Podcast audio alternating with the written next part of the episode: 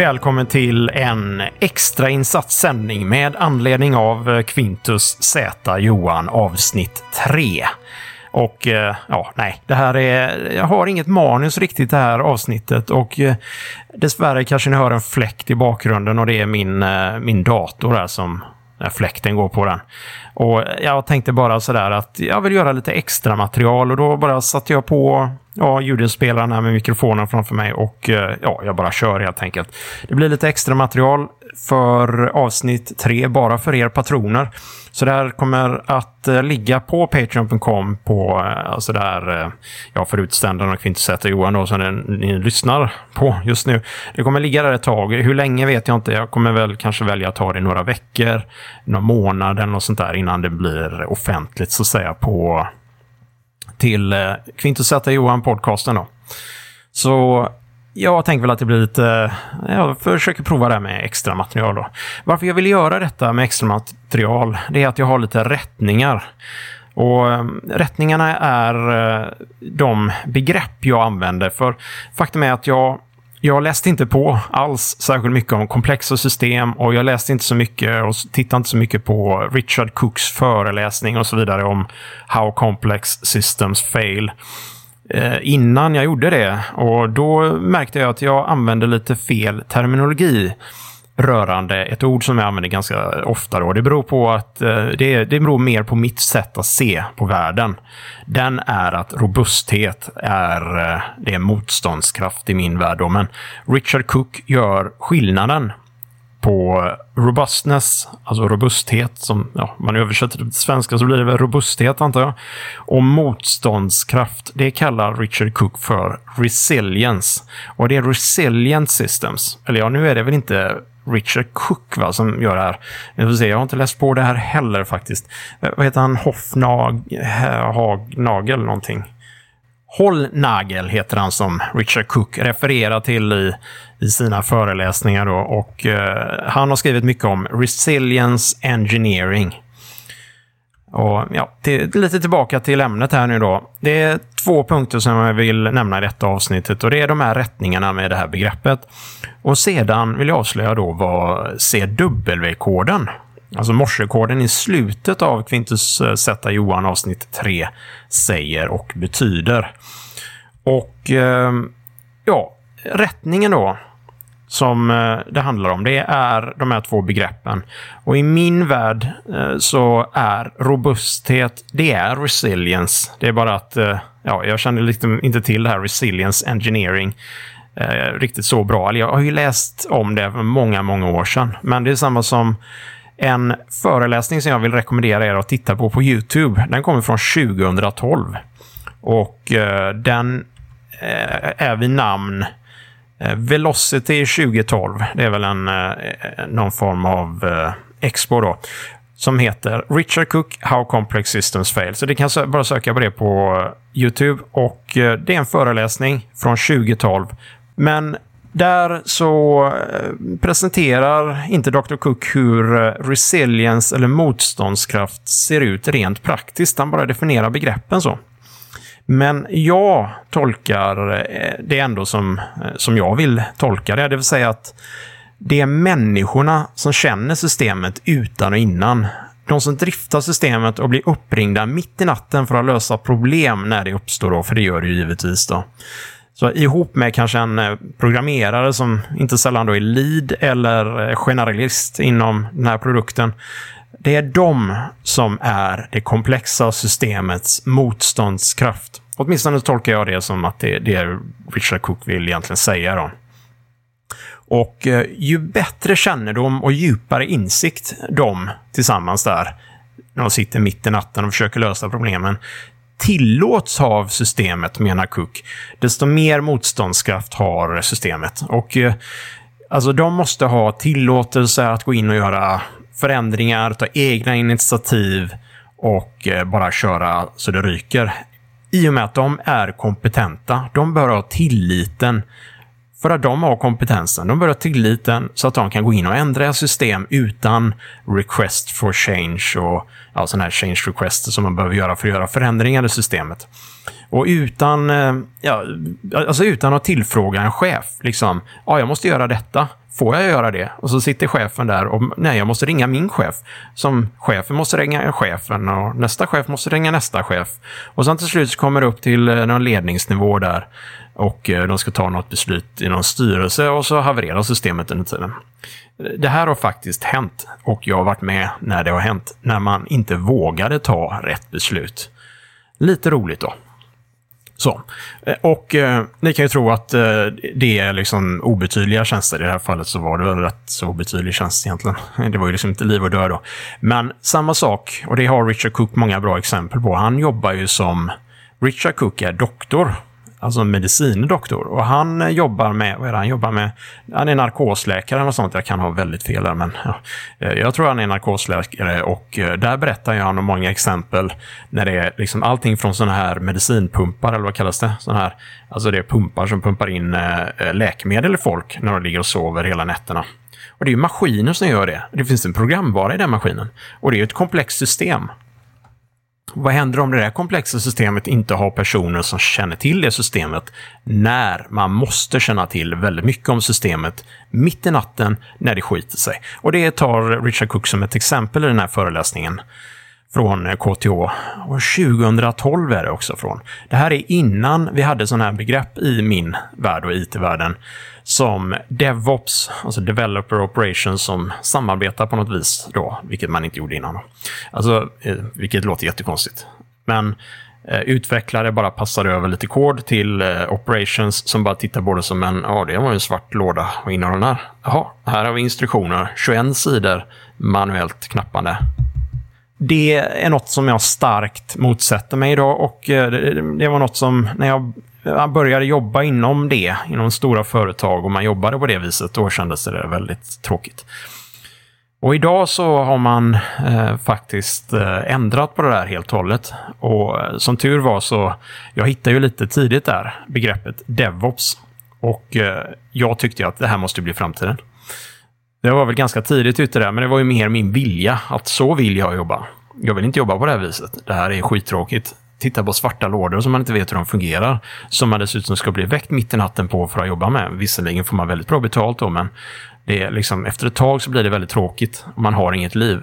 Då vill man gärna veta vad innehåller den där lilla svarta boxen. Alltså kompetens. Om man vill veta och har kompetensen att kunna veta vad som finns inne i den lilla svarta boxen. Man kan allting där inne sen, då kan man ju då, då har man ju fruktansvärt stor motståndskraft för att Eh, ja, system inte går ner. Och eh, det är det som Richard Cook menar med How complex systems fail. Eh, så. Och ja, jag menar ju givetvis, för jag har nått så, så långt, höll jag på att säga, i min utveckling att robusthet, det är inte det som man kanske menar då med robusthet som Richard Cook räknar upp där från 2012. Att eh, robusthet räknas som designval och där har man där har man liksom robusthet, att systemet är robust för ett väldigt specifikt definierat scenario. Och det avgörs då, det här scenariot som uppstår, på någonting som felar. Och så finns det redundans i systemet. Till exempel att det finns två databaser som är speglade. Och felar en av dem så tickar systemet bara vidare på nästa databas. Vi vet ju samma sak med hårddiskar. Kraschar en hårddisk så finns det en spegling på en annan eller flera andra hårddiskar. Så det spelar ingen roll liksom, om flera stycken går sönder. Och ni skulle bara veta i en serverhall hur många hårddiskar som går sönder hela tiden. Så hade man inte speglat data där, då hade det varit väldigt eh, tråkigt. Men det är ett väl definierat scenario som man känner till väldigt väl. Då. Och Det händer frekvent, man vet exakt hur man åtgärdar det motståndskraft, eller resilience som Cook menar, det är någonting helt annat. Det är när man inte har ett sånt definierat scenario, utan det är omvärlden som förändras runt omkring systemet. Så man har inte något definierat scenario. Det är ett okänt scenario. Det är okänd terräng. Man måste anpassa sig. Alltså systemet i sig måste kunna anpassa sig till den förändliga världen utanför. Och Det kan vara andra krav, eller det kan vara annat trafikmönster som man måste gå in och göra grejer för, eller att man helt enkelt använder det här systemet till kanske grejer som man inte borde använda det till, eller att man måste göra anpassningar av systemet. Antingen eh, som utvecklare måste göra anpassningar av en produkt som man kanske delvis har skrivit kod till själv och använder annans kod, men man behöver göra anpassningar till det, eller också man som operationspersonal, eller driftpersonal, behöver installera det här på ett annat sätt, för det är det som krävs för tillämpningen. Och helt plötsligt har man ett annat scenario som man inte känner till. Och dessutom då, de här tjänsterna, de ska användas av människor. Och människor är ju totalt... Det går ju inte att förutsäga en människa vad den kommer att göra med ett datasystem. Det vet ju vem som helst. Det kan ju vara precis vad som helst. Och eh, därmed så, eh, för att ett system inte ska fallera när människor går lös på systemet, så räcker det inte med robusthet då i den här eh, gamla definitionen. Då. Alltså att, eh, att man har designat någonting för ett specifikt scenario eller för specifika scenarion. Men helt plötsligt så gäller inte det längre för att det är helt okänd terräng. Då måste man ha ett system som tar egna initiativ, kvalificerade initiativ och eh, där ja, de man har släppt systemet från systemet måste ju kunna lita på, eller de, de som har släppt systemet från sig, de måste ju kunna ge tillit till systemet så att det har initiativförmåga och tillåter tillåtelse att göra precis det som systemet vill. Och det här låter då, vadå system pratar du om? Eh, pratar du om AI då? Artificiell intelligens? Ja, kanske om hundratusen år eller något sånt där. Det är kanske mycket möjligt, men det är väl det som jag menar att, eh, som jag tror att Richard Cook eh, går in på, att det är, det är operationspersonalen, det är driftpersonalen, teknikerna, och eh, delvis då de programmerarna som är med där på nätterna och fixar problemen. Det är de som är motståndskraften. Det är de som tar initiativen. Det är de som har kompetensen. Och det är de som kan fatta besluten åt systemet. Eller det är de som är del av systemet. Det är egentligen det jag vill komma till. Människor är del av ett komplext system. Oavsett om det är som användare av systemet eller som då eh, underhållspersonal eller driftpersonal eller utvecklare av systemet. Även utvecklarna är med i komplexa systemet, vare sig man vill eller ej. Det är ju det är människor vi pratar om.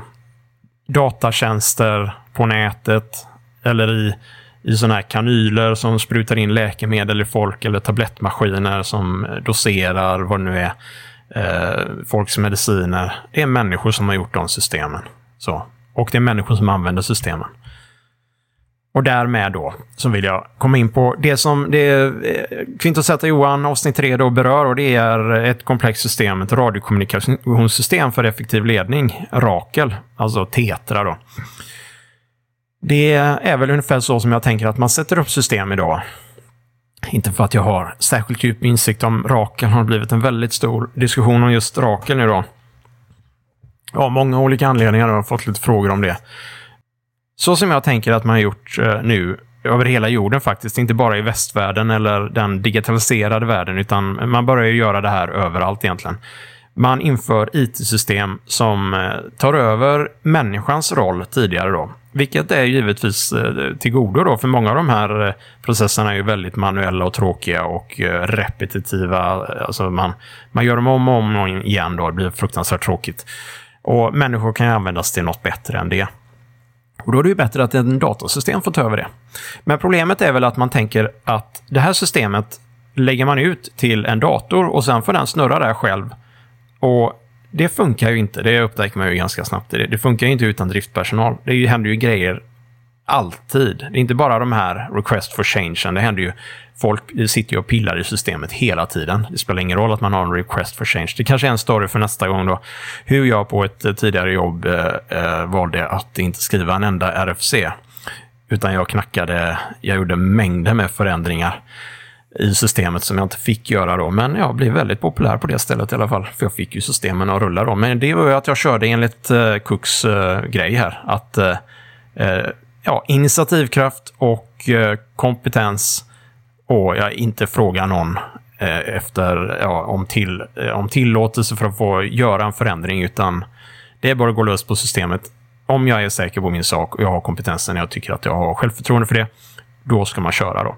Och Det är också det som jag vill komma in på i eh, kommande avsnitt som passar väldigt bra. Som jag har försökt eh, få ihop här och knyta ihop tråden med DevOps, Continuous Delivery och nu det som jag försöker kanske få in då. Som jag faktiskt, eh, eh faktiskt börjar man prata om det, vilket är jätteroligt. Alltså uppdragstaktik.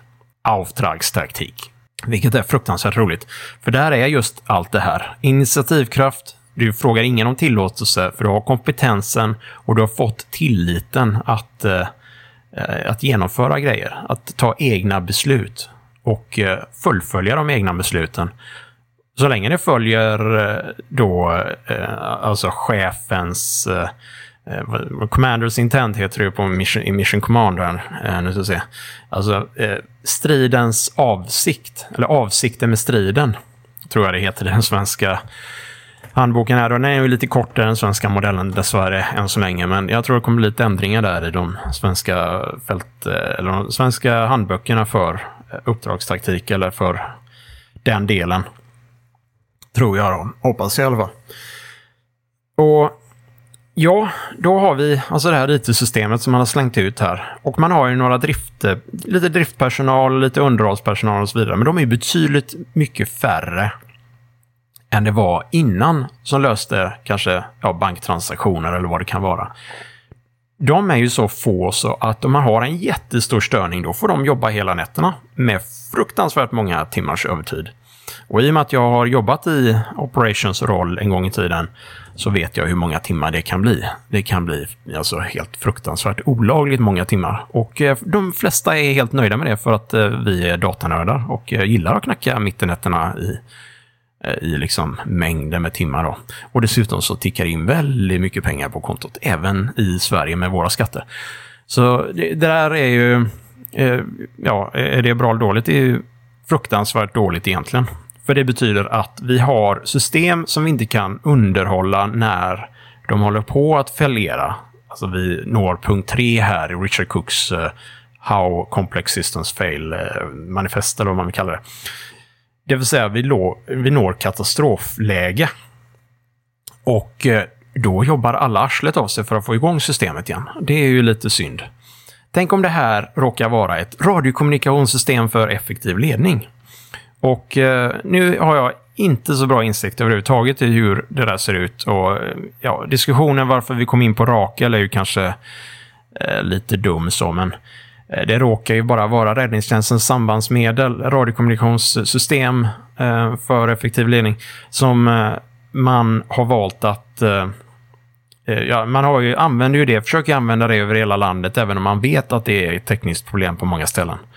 Och det är väldigt tacksamt att eh, prata om det i och med att det står i alla artiklar, eh, alltså från eh, genom åren då, hur många problem man har det. Det är lite roligt också när man läser en artikel att det liksom, någon tycker sådär ute på vischan då, i, på landet. Nu, jag har ju båda sidorna där så jag kan ju, jag kan ju kalla det för vischan tycker jag. Så tycker någon där att ja, det är ett storstadssystem. Det är bara till för storstäder. Men vi har haft ganska många störningar av Rakel även i storstäderna. Eh, sådär. Jag har läst om flera störningar i, där jag bor, i Göteborg, där eh, det har varit flera störningar på raken. Och eh, det är ju helt eh, okej okay så. Det är inte meningen att det ska vara ett eh, totalt felfritt system, för det är, det är ett komplext system. Det finns inga felfria, perfekta system. Det som det finns däremot är motståndskraftiga system. Och med motståndskraftiga system så har man eh, väldigt mycket människor som konstant och väldigt snabbt gör förändringar och förbättringar i systemet. Nu vågar inte jag påstå hur det ser ut på Rakelsidan, men jag, kan, jag vet lite om radiobranschen som sådan och den är ganska konservativ. Det är en ganska liten bransch så sett.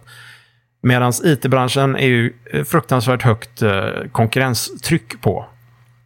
Och då har man eh, tvingats att eh, göra snabbare, snabbare den här ODA-loopen. Alltså, ja, ODA-loop, nu ska vi se. Jag vill inte säga fel här. ODA-loop är, eh, det är något som, det är en militär term, liksom, eller militär strategisk term. Och det är, det är från Colonel John Boyd som eh, ja, definierar den här lite för ganska länge sedan. Det är också något som inte är, nu får se, jag får fram Wikipedia-artikeln här, alltid bra. En ODA-loop är alltså Observe, Orient, Decide, Act. Och det är den här cykeln som alla går igenom. Oavsett vad man gör egentligen så går man igenom en ODA-loop innan man gör en handling. Alltså man observerar något och orienterar sig hur, det, hur läget är och så fattar man ett beslut och sedan agerar man. Ju snabbare man går igenom den här loopen då, desto bättre initiativkraft har man i, i det här fallet i strid. Då. Och ju snabbare, om man är snabbare i den här loopen, genom den loopen än fienden, då vinner man. Eller har stora fördelar i stort sett. Det är, det är lite det som tänket är. Och eh, det är ungefär så som it-branschen har eh, funkat då. De som vill utveckla system och komma ut snabbt och få tjänster igenom, de har en mycket snabb ODA-loop. Så kan man egentligen säga.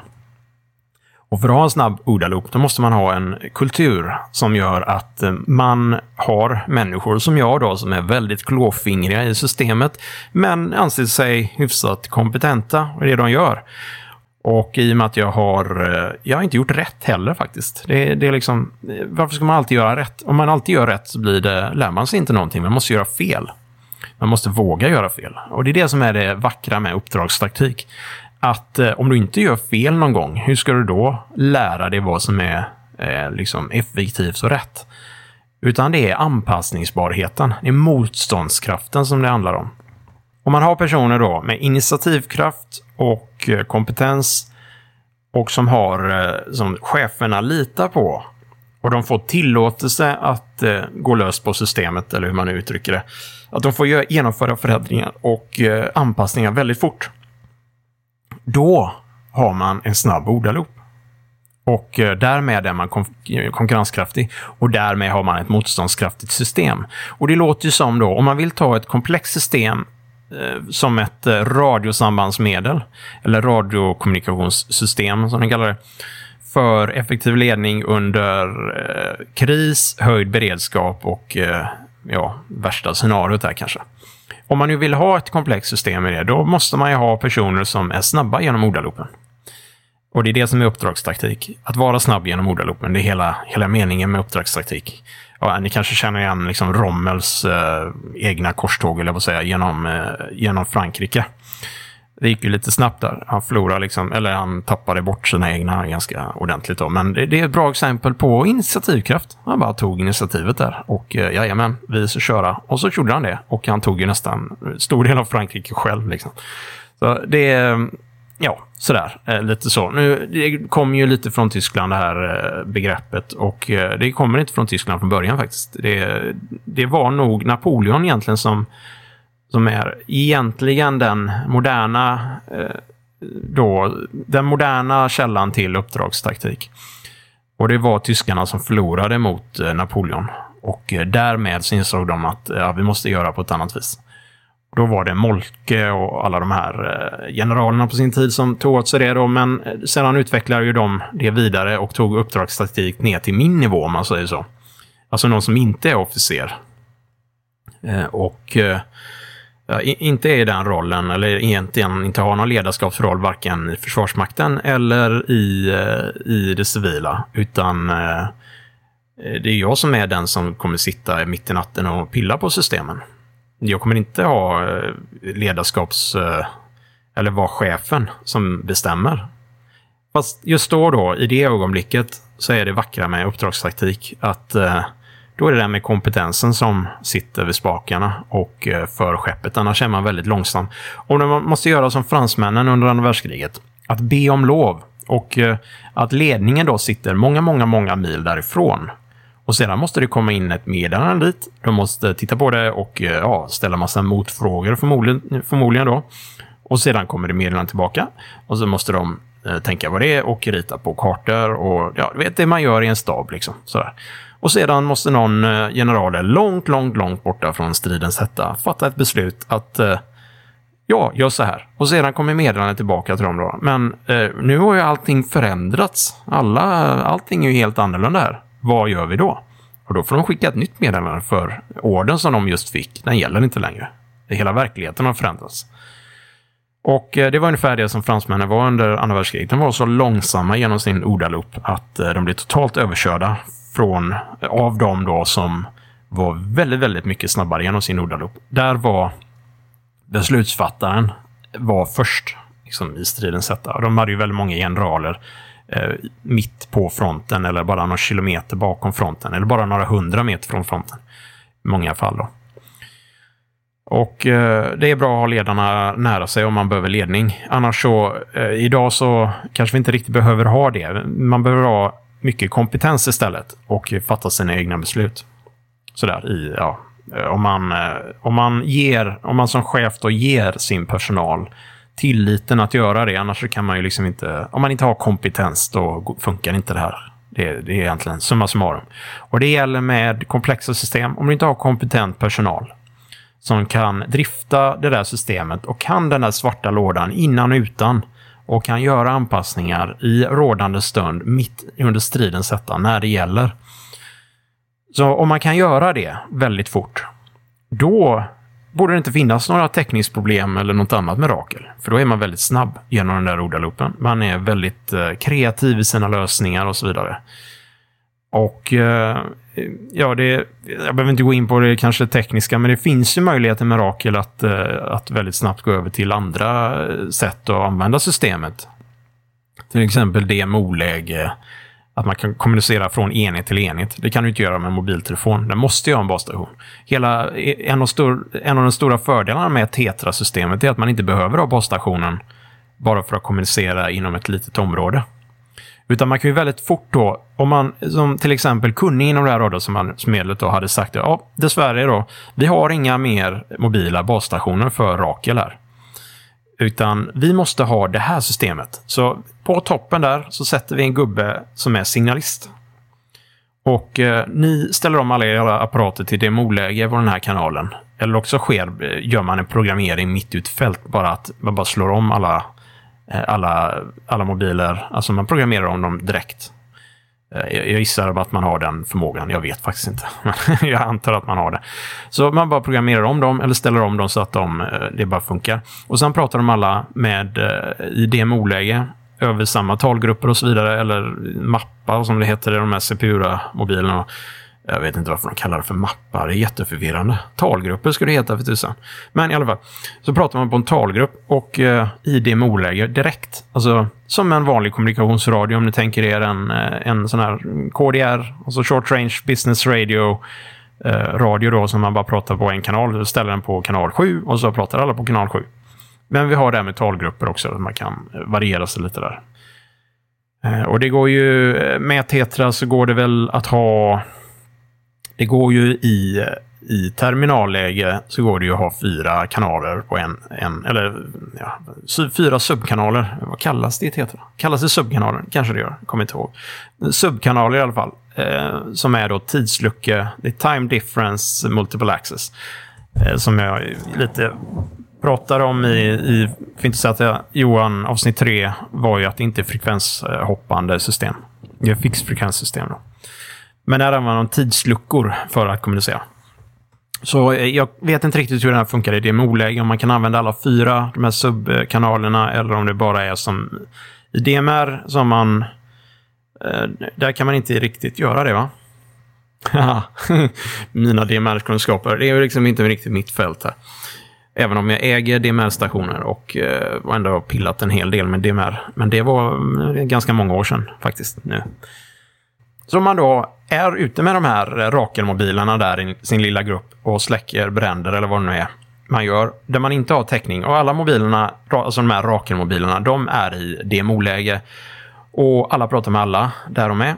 Och när då den här signalisten som sitter på bergstoppen lite längre bort, eller då kanske sitter i en helikopter, Alltså, det, om du bara sitter i en helikopter med en handapparat så kommer du nå fruktansvärt långt. Liksom. Du är ju uppe i luften. Och, och liksom, om du kan öppna dörren på den, eh, om du sitter i helikopter 16 eller vad det nu är. Liksom, eh, är det helikopter 16 eller helikopter 12? Oavsett vilken kan man ju sitta där eh, fastspänd och ha dörren öppen. Då har man ju inga fönster eller någonting i vägen. Även det är så högt frekvens att det är ju inga problem att gå igenom små fönsterrutor. Det är ju liksom UF vi pratar om här ultrakortvåg. Så eh, sitter man där uppe så sitter signalisten där givetvis och tar meddelanden som ska till staben. Och är den effektiv och eh, välutbildad och, eh, och så vidare då signalist, en kompetent signalist återigen. Eh, I ett motståndskraftigt system så måste man ha kompetent personal. Så eh, sitter en kompetent signalist där och det sitter en kompetent signalist med också en Rakel-mobil i DMO-läge, kanske sitter utanför staben eller i ett tält då där man eh, kanske inte är blockerad av byggnaden och liknande. Då skulle hela, eh, allihopa skulle sitta med handapparater. Jag garanterar att det där skulle kunna fungera. Så. Men eh, jag vet inte riktigt. Jag tror inte riktigt de hade den, den motståndskraften att förändra sitt kommunikationstänk. För det som man inte övat på motståndskraft i radiokommunikationssystem. Eh, och nu försöker jag, nu eh, försöker jag sälja in en lösning här som inte innebär kortvåg. Då, ni fattar ju liksom hur långt jag har gått i mitt tänk. För annars hade jag bara sagt att eh, släng ut Rakel och sätt dit kortvågsstationer istället. Så pff, behöver ni bara ha en station på varje ställe så är det löst. Men ja, jag har en lösning här med Rakel. Så eh, det skulle kunna funka. Och det är hela meningen med Tetra, att man, man har möjligheten att gå över till, till läge där man kan prata med andra handapparat direkt. Bara de alla är på samma, alltså programmerare, samma sätt då, helt enkelt. Med talgrupper och så vidare. Den behöver inte vara krypterad. Det är bara att du vet vad du säger. Tänk på vad du säger innan du trycker på PTT-knappen. Det är ju det som varje person blir lärd. Eh, när man håller på, när man utbildar sig inom radio något sätt, så är det ju tänk först vad du ska säga. Sen trycker du och sen talar du. Alltså tänk, tryck, tala. Det är så det funkar.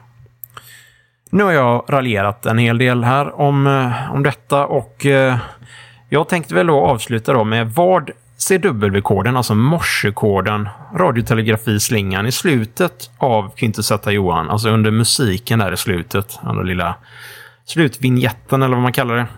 Vad den säger och vad den betyder. Jo, den börjar med, med nu tar jag det här helt i huvudet då.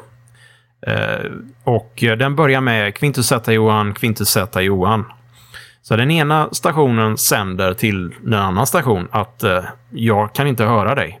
Kan du gå över på kortvåg istället? Eller är det fel? Det är ingen fråga. Det är Quintus Z Johan utan frågetecken. Och då betyder det att det är en uppmaning att eh, jag kan inte höra dina svar på ultrakortvåg. Gå över till kortvåg istället. Och två gånger. Och sedan är det avslutningstecken, alltså ett plus då på telegrafi. Nu har jag ingen nyckel och ingen eh, oscillator här. Det var lite synd. Men det är ett plustecken och det är att eh, det, det är klart slut i telegrafivärlden. Och sedan då återkommer den här andra stationen med Eh, ja, det är hela flödet som kommer där är en förbindelse, ett förbindelseprov över telegrafi. Det är tanken att det ska vara. Så det är väl Viktor Johan, Viktor Johan. Så det är V, eh, alltså Viktor Johan, ja, VJ, VJ. Och sedan så svarar Viktor Johan K, alltså Kalle. Och K i telegrafi är KOM, motsvarigheten då. Har ingenting med KOM att göra, utan man, man kör K på eh, engelska internationellt. Det är hela telegrafispråket är internationellt, så det är K där. Och det är ju lämpligt att det är kom på svenska. Så har man, det är ganska lätt att ja, känna till det då. Och eh, då återkommer väl eh, eh då, alltså Viktor Johan, vilket är bataljonen, första bataljonen, den svarar, alltså Viktor Johan kom. Och sedan återkommer då eh, Viktor Johan från Quintus Johan. QRU. Klart slut. Alltså plustecken. Och det är ett förbindelseprov över telegrafi. Så det är Quintus Rudolf Urban. Det är att jag har inget meddelande till dig. Klart slut. Ungefär.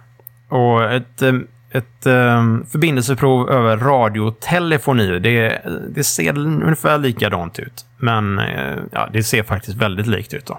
Det är bara att man använder inte Q-förkortningar i, i all... I ingen radiotelefoni i officiella sammanhang så använder man Q-förkortningar över röst. Utan man använder bara Q-förkortningar över någon form av eh, datamod. Alltså inklusive telegrafi. Och Q-förkortningar kommer från telegrafivärlden i, från början. då. Så eh, om man skulle prata så säger man inte QRU. Så. Man hör ju det över amatörradio, men det är en helt annan, alltså, amatörradio är en helt annan värld än, äh, än militär signalering. Då. Såklart. Men man hör eh, Q-förkortningen hela tiden på enkelt sidband över amatörradio. Alltså QTH och QSB, alltså att det är fading av signalen, fädning eller vad man säger. Att signalen går upp och ner i signalstyrka på grund av atmosfäriska förhållanden. Och QRM är ju en känd förkortning. Alltså, jag är, jag är utsatt för eh, störningar. Vanligtvis av någon annan då, eller något annat system. Och det var eh, väl allt jag hade för detta avsnittet då av eh, Quintus Z Johan avsnitt 3 extra material. Extra insatta sändningar med anledning av Quintus Johan avsnitt 3. Och tack för att ni har lyssnat på detta. Och eh, tyck gärna till i Patreon eh, kommentarsfältet här vad ni tycker om den här typen av eh, ja, babbel om eh, det kan vara eh, värt något. Nu, jag har ju tagit väldigt mycket ämnen här som handlar om data nu då. Jag kanske borde mer fokusera på radio. Och eh, jag, jag fiskar väl lite och försöker eh, klura ut lite vad jag ska prata om Eh, i kommande avsnitt. Jag vet att eh, jag ska komma ut med då... Eller tanken är att jag ska göra ett avsnitt om eh, 7 Sigurd, alltså 7S-rapport. Vilket är eh, ja, 7S är 7 det är sju stycken S. Det är stund, ställe, styrka, slag, sysselsättning, symbol, sagesman. Du ser, jag kan det där som ett rinnande vatten. Jag har inte det framför mig nu faktiskt. Så, men eh, det är en väldigt bra förkortning. Jag hade faktiskt idén att när, när jag var när man sitter där som signalist mitt i natten och man är skittrött och så kommer det in eh, något meddelande då. Och sen är det liksom, ah, sju Sigurd, och eh, sen får man alla, alla raderna då. Man får en rad per, eh, ja, per rad då. Och sen upptäcker man att det är något fel här. Och sen, men eh, ah, jag kommer inte ihåg vad S stod för. Och eh, då har jag faktiskt på fullt allvar funderat på att tatuera in sju Sigurd på armen. Så man har det där alltid. Nu har inte det blivit av då. Och det är inte populärt eh, på hemmafronten, kan jag säga då. Eh, och dessutom slänga ut vad det nu kan vara, 800, 000, 800 eller 1000 spänn bara för en sån tatuering. Det är bättre att eh, övning ger färdighet. Så jag har ju övat den här 7S-rapporten ganska ofta och det är hela syftet med det jag vill eh, prata om i det avsnittet. Vilket jag tror kommer bli nästa avsnitt, avsnitt 4. Och eh, så som jag övar det, det är att när det händer någonting i vardagen eller något så tar jag en 7S-rapport på det alltid. Det är, det är så jag övar på det. Och jag kommer ha då ett exempel där, där jag eh, i det moderna samhället med de eh, samhällsproblem vi har idag, så är jag väldigt säker på att jag hörde en... Eh, ja, hade jag gissat så hade jag vågat gissa på en 9 mm pistolskott eh, som ven av i natten.